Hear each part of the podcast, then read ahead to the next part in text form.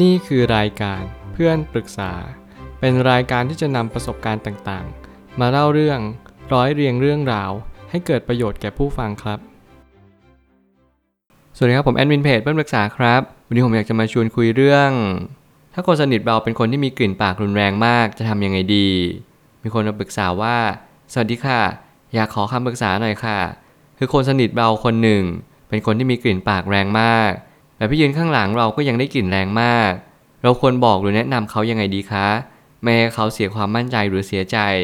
ถ้าเกิดสมมติในกรณีที่ผมเจอเอง ผมก็อาจจะชั่งน้ำหนักทั้งสองทางนั่นก็คือ ในกรณีแรกเนี่ยก็คือเขาเป็นคนที่สนิทกับเรามากน้อยเพียงใด หรือในอีกกรณีหนึ่งก็คือเขาเนี่ยจะได้ประโยชน์จากสิ่งที่เราบอกมากน้อยเพียงใดเหมือนกันนั่นคือผมกำลังประเมินสถานฐาน ไม่ว่าจะเป็นความสนิทสนมกับ ผลประโยชน์ที่เขาจะได้รับกลับไป ในสิ่งที่เราพูดฟีดแบ็กเขากลับไปให้ ซึ่งสิ่งเหล่านี้ผมเชื่อว่ามันไม่ใช่เรื่องผิดหรือถูก เพียงแต่ว่าเราต้องชั่งน้ำหนัก ในเรื่องของดุลพินิจของตัวของเราเอง บางครั้งเนี่ยมันอาจจะมีสิ่งที่เราก็ไม่อยากที่จะพูดออกไป เพราะว่ามันเป็นเรื่องที่ไม่ดี เป็นเรื่องที่ทำให้รู้สึกว่าเขาอับอายกับสิ่งที่เขาได้รับในสิ่งที่เขาเป็น ถ้าเกิดสมมติเรามองอีกมุมหนึ่ง การที่เขาจะได้เรียนรู้ในเรื่องการรับฟีดแบ็กการรับคำแนะนำหรือว่าคำวิจารณ์เนี่ย ก็อาจจะเป็นสิ่งที่สมควรอีกเหมือนกัน สิ่งเหล่านี้เป็นสิ่งที่เน้นย้ำว่าเราไม่สามารถที่จะบอกหรือว่ากาเกณฑ์ได้เลยว่า คนคนหนึ่งควรจะคิดหรือว่าควรจะทำอย่างไร เพียงแต่เราแค่ทำในสิ่งที่เราควรทำรู้สึกยังไงทำไปแบบนั้น เพราะผมเชื่อว่าเจตนาเป็นสิ่งที่เป็นตัวชี้วัดว่าเรากำลังมีเจตนาที่ดีหรือไม่ดีอย่างไร เลือกตรงส่วนนี้เอาไว้ให้มากที่สุด และเราจะเป็นคนที่ชัดเจนกับการกระทำของเรา ผมไม่ตั้งคำถามขึ้นมาว่าบางครั้งอาจจะต้องประเมินจากข้อมูลที่เรามีก่อนว่า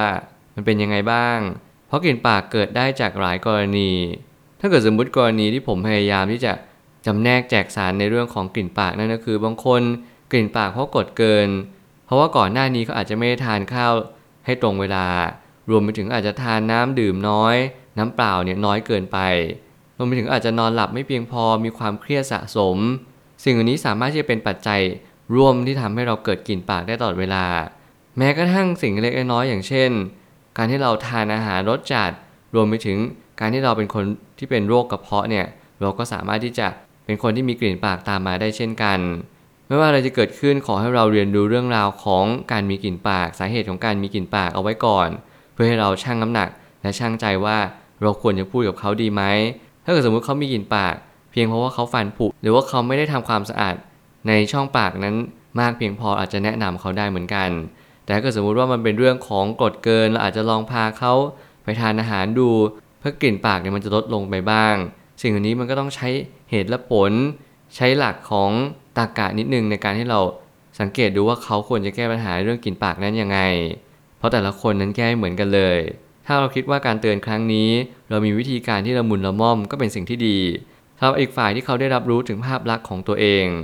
ถ้าเกิดสมมติคนที่ไม่เคยได้รับฟังฟีดแบ็กเลยแน่นอน Impact อย่างเต็มๆเลย เหมือนเราไปต่อยหน้าเขาจังๆ ซึ่งเขาอาจจะไม่ตั้งรับหรือว่าเขาอาจจะไม่ได้คิดว่าตัวเขาเองเนี่ยมีข้อเสียอะไรบ้าง เราทุกคนที่ได้รับ feedback ในช่วงแรกๆเราทุกคนนั้นต้องตื่นตระหนกอย่างแน่นอน และรวมไปถึงตัวผมเองผมก็มีการให้ feedback ก็ได้รับ feedback อยู่ตลอดเวลา และการที่ได้รับ feedback เนี่ยแน่นอนว่าเราจะต้องฝึกที่จะอดทน ฝึกที่จะเข้าใจ และยอมรับตามความเป็นจริงว่า บางครั้งมันเป็นจริง บางครั้งมันไม่เป็นจริง เราต้องมาสอบทานอีกทีหนึ่ง การสังเกตกลิ่นปากตัวเองอยู่เนืองๆก็เป็นสิ่งที่สำคัญ เหมือนกับว่าเราก็ต้องเช็คลิสต์ตัวเองว่า วันนี้เราได้ทำสิ่งที่ควรทำแล้วหรือยัง เราดื่มน้ำตรงเวลาไหมเราทานข้าวตรงเวลาหรือเปล่า หรือว่าเรามีความเครียดสะสมไหมเราควรจัดการ อย่างไรได้บ้างกับความรู้สึกเหล่านี้ เมื่อไหร่ก็ตามที่น้ำลายมันบูดมันเปรี้ยว มันควรที่จะทำอย่างไรกับมัน หรือการที่เราเริ่มมีฟันผุมากขึ้นอาจจะหมายความว่าเราไม่ได้แปรงฟัน เราไม่ได้ใช้ไหมขัดฟันหรือเปล่า เราลองแก้ปัญหาที่เหตุดู สิ่งเหล่านี้มันก็พอช่วยได้บ้าง แต่มันจะต้องใช้คำแนะนำจากคนใกล้ชิด หรือว่าคนที่เขาอยู่ตรงข้ามเรา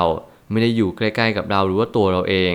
มันเหมือนกับว่าเราอาจจะเจอบายสปอตหรือว่าจุดบอดในชีวิต ถ้าเกิดสมมติเราไม่ได้เปิดใจรับฟังคนอื่นมากเพียงพอเรียนรู้จะเปิดใจรับฟังเรื่องตรงนี้ และเราจะเรียนรู้ว่ากลิ่นปากเป็นเรื่องปกติ เราสามารถที่จะทักทาย และตักเตือนกันได้เป็นเรื่องปกติ หรือว่าบางทีการที่เราพูดไป ก็อาจจะต้องแชทไปบอกมากกว่าการพูดต่อหน้า รวมไปถึงพูดต่อหน้าเพื่อนคนอื่นด้วย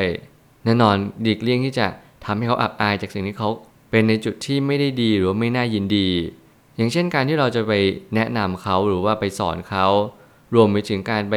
ตักเตือนในเรื่องที่ทำให้เขาเสียหน้าหรืออับอายเนี่ยเราควรจะทำในที่ลับ ไม่ควรทำในที่แจ้ง การแชทไปบอกการส่งข้อความพิมพ์ข้อความ รวมไปถึงการโทรคุย หรือดึงประเด็นในเรื่องของกลิ่นปากเนี่ยก็เป็นสิ่งที่สมควรเหมือนกัน การให้เราดึงประเด็นเรื่องกลิ่นปาก แล้วประกอบกับการที่เราสอดแทรกว่าเออเฮ้ยบางครั้งเนี่ยเราเห็นว่าเธอก็มีกลิ่นปากเหมือนกัน เราได้กลิ่นปากของเธอเป็นประจำหรือว่าการที่เราสังเกตว่าเออ เธอไม่ค่อยได้กินน้ำหรือเปล่า หรือว่าอะไรแบบนี้เป็นต้น สิ่งเหล่านี้มันช่วยที่ทำให้เราพยายามที่จะสอดแทรกหรือว่าพยายามที่จะ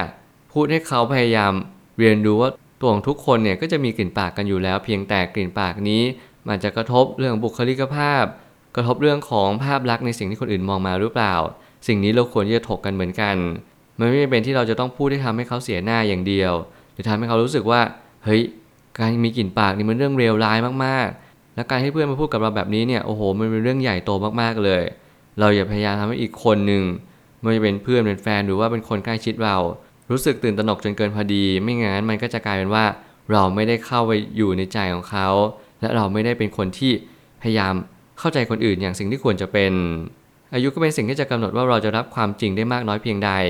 ถ้าอายุมากแล้วการบอกกันตรงๆ ย่อมมีประโยชน์ในระยะยาวมากกว่า ถ้าเกิดสมมติเรามองถึงอายุ ในการที่เราพูดคุยกันในเรื่องของข้อเสียในตัวของเราเอง ผมเชื่อว่าอายุมากมีโอกาสที่จะพูดตรงๆ ได้มากกว่าคนอายุน้อยกว่า เหตุผลนั้นก็มีเพียงแค่ว่า หลายๆ ครั้งเนี่ยผมพยายามสังเกตผู้คนมากมายว่าเขาพยายามที่จะรับ feedback ของตัวเองในแง่มุมใด เมื่อไหร่ก็ตามที่เราเป็นผู้ใหญ่มากขึ้น เมื่อไหร่ก็ตามที่เรามีอายุมากขึ้น เราก็ย่อมมีความคิดว่า เออว่าฉันจะทำสิ่งใดให้ฉันมีชีวิตที่ดียิ่งขึ้นมากกว่าเดิม การปรับเปลี่ยนตัวเองการแก้ไขตัวเองเป็นสิ่งหนึ่งที่สำคัญมากๆต่อมวลมนุษยชาติ การปรับตัวสิ่งมีชีวิตต่างๆจำเป็นจะต้องเรียนรู้ที่จะปรับเปลี่ยนบางสิ่งบางอย่าง แน่นอนไม่มีใครสมบูรณ์ร้อยเปอร์เซ็นต์ และไม่มีใครที่จะบอกกันเลยว่าโอ้ฉันดีตั้งแต่เกิด ทุกคนล้วนแต่ดัดแปลงปรับเปลี่ยนเปลี่ยนแปลงมาตลอดเวลาคาว่าตลอดเวลานี้ก็หมายความว่าเราพยายามพัฒนาตัวเองอย่างยิ่งยวด เราไม่ได้พยายามหยุดนิ่ง หรือพยายามที่อยู่เฉยกับสิ่งที่มันเป็นปัญหาต่อชีวิตของเรา การเรียนรู้เรื่องของการรับมือกับปัญหาที่มันเข้ามา ก็ย่อมเป็นสิ่งที่สำคัญมากๆ แล้วมันเป็นตัวกำหนดอนาคตให้มันดียิ่งขึ้น การรับ feedback เพียงแค่เรื่องกลิ่นปากเนี่ยผมยังเชื่อเสมอว่า เราสามารถพูดได้ถ้าเกิดสมมติเรามีอายุที่เยอะแล้ว เพียงแต่เลือกจังหวะหน่อย แล้วก็ดูว่าสถานการณ์ในที่เขามีกลิ่นปากเนี่ยมันเป็นสถานการณ์แบบไหน มันเป็นสถานการณ์ที่เออ มันไม่ควรมีหรือเปล่า หรือว่าเออสถานการณ์นี้ มันก็เป็นเรื่องปกติอย่างเช่น การเดินทางนานๆ การที่เราไม่ได้แปรงฟันเลย และการที่เรานอนหลับระหว่างการเดินทาง สิ่งเหล่านี้เป็นสิ่งที่เราต้องประเมินสถานการณ์ตลอดว่ากลิ่นปากนี้มันเกิดจากอะไร ถ้ามันรุนแรงมาก ถ้ามันเกิดจากการเป็นฟันผุ บอกเขาแนะนำเขา ให้เขาเปลี่ยนผลิตภัณฑ์ ให้เขาแปรงฟันให้ถูกต้องรวมไปถึงการใช้ไหมขัดฟันตามที่ทันตแพทย์นั้นได้บอกกล่าว เรามันก็ดีเหมือนกัน สุดท้ายนี้ ปัญหาของผู้คนส่วนใหญ่มักจะคลุ่นคิดในเรื่องของตัวเองกันอยู่แล้วบางเหตุการณ์มันอยู่ที่เจตนาของเราด้วย แล้วค่อยหาจังหวะในการตักเตือนตามมา ถ้าเกิดสมมุติว่าเจตนาเราดี จังหวะเราได้โอเค เราค่อยๆ พูดเรื่องนี้ไปพร้อม ๆ กัน แต่ถ้าเกิดสมมติว่าเจตนาเราดีแต่จังหวะไม่ได้ เราอาจจะต้องโฮหรือว่าอาจจะต้องพอสเอาไว้ก่อน รอจังหวะที่ใช่กว่านี้ แน่นอนเจตนาเป็นตัวที่สำคัญที่สุด ซึ่งผมก็อยากจะบอกทุกๆ คนว่า ถึงแม้ว่าเราจะเจอปัญหาอะไร ทุกๆ อย่างมันมีเหตุการณ์ทุกๆ อย่างมีจังหวะของมัน เราอย่าเพิ่งรีบร้อนรีบรน การบอกกล่าวและตักเตือนในสิ่งที่ดียังเป็นสิ่งที่จำเป็นอยู่ในยุคสมัยนี้ เขาเพื่อนแท้คาว่ากัลยาณมิตรเป็นสิ่งที่เราควรจะบอกในสิ่งที่ดีอยู่แล้วเป็นเรื่องปกติ เพียงแต่ว่าการจะบอกกล่าวกัน มันต้องดูสถานการณ์ มันต้องดูว่าเขากำลังอยู่ใครหรือเปล่า ถ้าเกิดสมมติเราดึงประเด็นเรื่องนี้บ่อยๆ แล้วเขาก็ยังเพิกเฉย ignore ไป ก็ปล่อยเขาช่างเขา เพียงแต่อาจจะเข้าไปสุงสิงกับเขาน้อยหน่อย สิ่งเหล่านี้เราปรับตัวได้อยู่แล้ว เพราะว่าตัวของเราเองไม่ได้มีกลิ่นปาก รวมไปถึงสถานการณ์นี้อาจจะทำให้เรา checklist ตัวเองไปพร้อมกันด้วยว่า เรามีกลิ่นปากบ้างหรือเปล่า เรามีกลิ่นปากเวลาไหน checklist ตัวเองเลย เพราะมันจะช่วยให้เรามีบุคลิกภาพที่ดียิ่งขึ้น รวมไปถึง แล้วมันทำให้เรารู้ว่ากลิ่นปากมันสามารถเกิดได้ทุกๆ เวลา มันไม่เคยเลือกใคร ไม่เคยเลือกเพศ ไม่เคยเลือกชาติและศาสนา เราสามารถมีกลิ่นปากทุกคน และปัจจัยสำคัญหลักๆ ก็คือความเครียด จงลดความเครียด แปรงฟันหลัง ทานอาหารเป็นประจำและอย่าลืมเด็ดขาด ผมจะเน้นย้ำบ่อยครั้งนั่นก็คือ อย่าลืมใช้ไหมกัดฟัน และน้ำยาบ้วนปาก ถึงแม้ว่าทันตแพทย์จะไม่ค่อยแนะนำในเรื่องการใช้น้ำยาบ้วนปาก แต่ผมก็ยังคิดว่า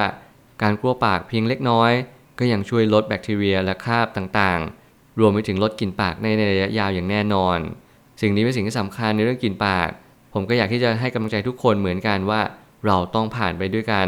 ในเรื่องของกลิ่นปาก ให้หอมสดชื่น ตลอดทั้งวัน